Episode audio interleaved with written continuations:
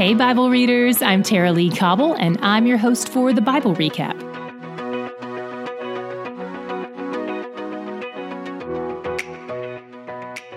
Today we finished our fourth book of the Bible. We're fifteen percent of the way through. And the even better news is that you guys are pressing through on the days that are tough. You know there's still something to learn on those days, and that even if you hit a dry patch, tomorrow's a new day with new chapters. I'm really proud of you. We are many days into God's conversation with Moses on Mount Sinai during Visit two point oh, and today we wrap up this book and this conversation. Some of you are very excited to move into a new book, and others of you know that our next book is Numbers, and that does not make you excited. But I'm here to tell you that Numbers is one of my favorite books of the Bible. We're about to enter some of my favorite passages in all of Scripture. We do have to go through a few census details before we get to those parts, but it will all be worth it, I promise. As God wraps up this covenant conversation with Moses, he does something that's pretty standard for a covenant agreement. He sets out the expectations for blessings and curses based on whether the covenant is kept or broken. This was how most covenants in that day were written, giving all these footnotes at the end. In God's words here, we see that faithfulness to him is a big deal. If Israel remains faithful to his laws and keeps his Sabbath, he will bless them in obvious ways, peace and abundance and security. And even though they'll still have enemies, they'll have victory over them. But if they don't stay faithful to him, he outlines five phases of curses that will follow their rebellion. If at any point they repent, he won't execute the next phase. These phases increase in intensity as they progress, with the final phase being exile and scattering from the land he promised to give them. There are a lot of other terrible things that come along with this too.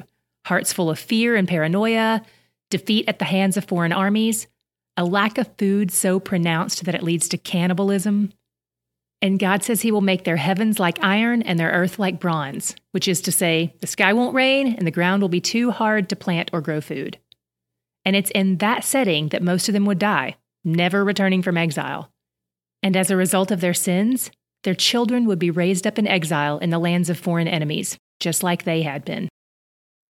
If they do break the covenant, and these curses do come, it's clear that all these things are intended by God to wake them up and prompt repentance in them. To repent means to turn away from their sins and toward God. Discipline is what God is working out here, not punishment. We see that in twenty-six eighteen and twenty-three. Discipline is the act of any loving father whose child is walking in rebellion. If this weren't discipline, if it were a casting off of these people altogether, God wouldn't be outlining their chance for repentance and redemption. In chapter twenty-six, Yahweh makes his vows to the people, and in chapter twenty-seven, we see details of the people's vows to him. There wasn't a lot of context for this, so let me explain briefly. People were either supposed to serve in the sanctuary or make a financial vow. If you were a Levite, you served, but if you weren't a Levite, you weren't allowed to serve, so you paid the vow. This ensured that everyone had an investment in supporting the work of the sanctuary. No one was allowed to just sit the bench. Everybody participated. The values are adjusted based on what that person would likely be expected to contribute as far as physical labor is concerned. In this section, I loved seeing God's detailed care for his people. In verse eight, we see how God handles those who are too poor to pay the vow. He says, "The priest shall value him according to what the vower can afford." And those who were of greater means would sometimes vow their animals or houses or land to God as well. If they gave land, though, it reverted to the original owner in the year of Jubilee. That's one interesting thing about the transactions involving the land God gave them. It was less like selling and more like a lease that ended in the Jubilee year. The people weren't allowed to exchange land long term. It always reverted back to the specific person or family or tribe that God gave it to originally. He makes the determination of who gets what land, and they can't amend his decision. But just a reminder that they don't actually have this land yet. They don't have these homes that they might hypothetically donate. This is God just telling them in advance how to plan for what he will do for them. They're still in the wilderness. Today, we also see the word tithe show up for the first time in Scripture. This was a donation of one-tenth of their income to the sanctuary, even if that income was in the form of food or animals. The word tithe literally means one-tenth, and it served to provide for the Levites and the maintenance of the sanctuary, since they were doing the hard work of helping people draw near to God.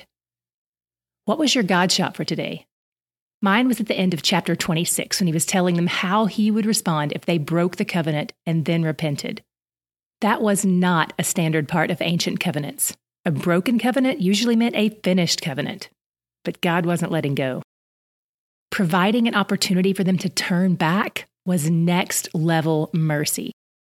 Instead of the normal treatment, what we see God saying is that even in rebellion, if they humble themselves and repent, He will forgive them. In twenty-six forty-four through forty-five, God says He will not break His covenant with them. He will remember it to be their God. God keeps leaving the light on for them. Even in this covenant agreement, it's like He's saying, if you fail to keep up your end of the deal, there will be consequences. But the aim of these consequences is to turn your heart back to me.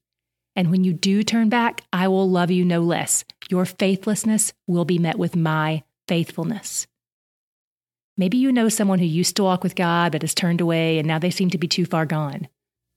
With our God, it's not possible to be too far gone. You never know. Maybe He'll use a tough situation to humble them. Or maybe He'll just show them there's no flourishing and thriving to be found in the things they're chasing. Whatever means He may or may not use, we can pray that He changes their hearts to see that He's where the joy is. Tomorrow we'll be starting the book of Numbers. It's thirty-six chapters long. We've linked to a short video overview in the show notes. Check that out if you have seven minutes to spare. The Bible Recap is brought to you by D-Group, discipleship and Bible study groups that meet in homes and churches around the world each week.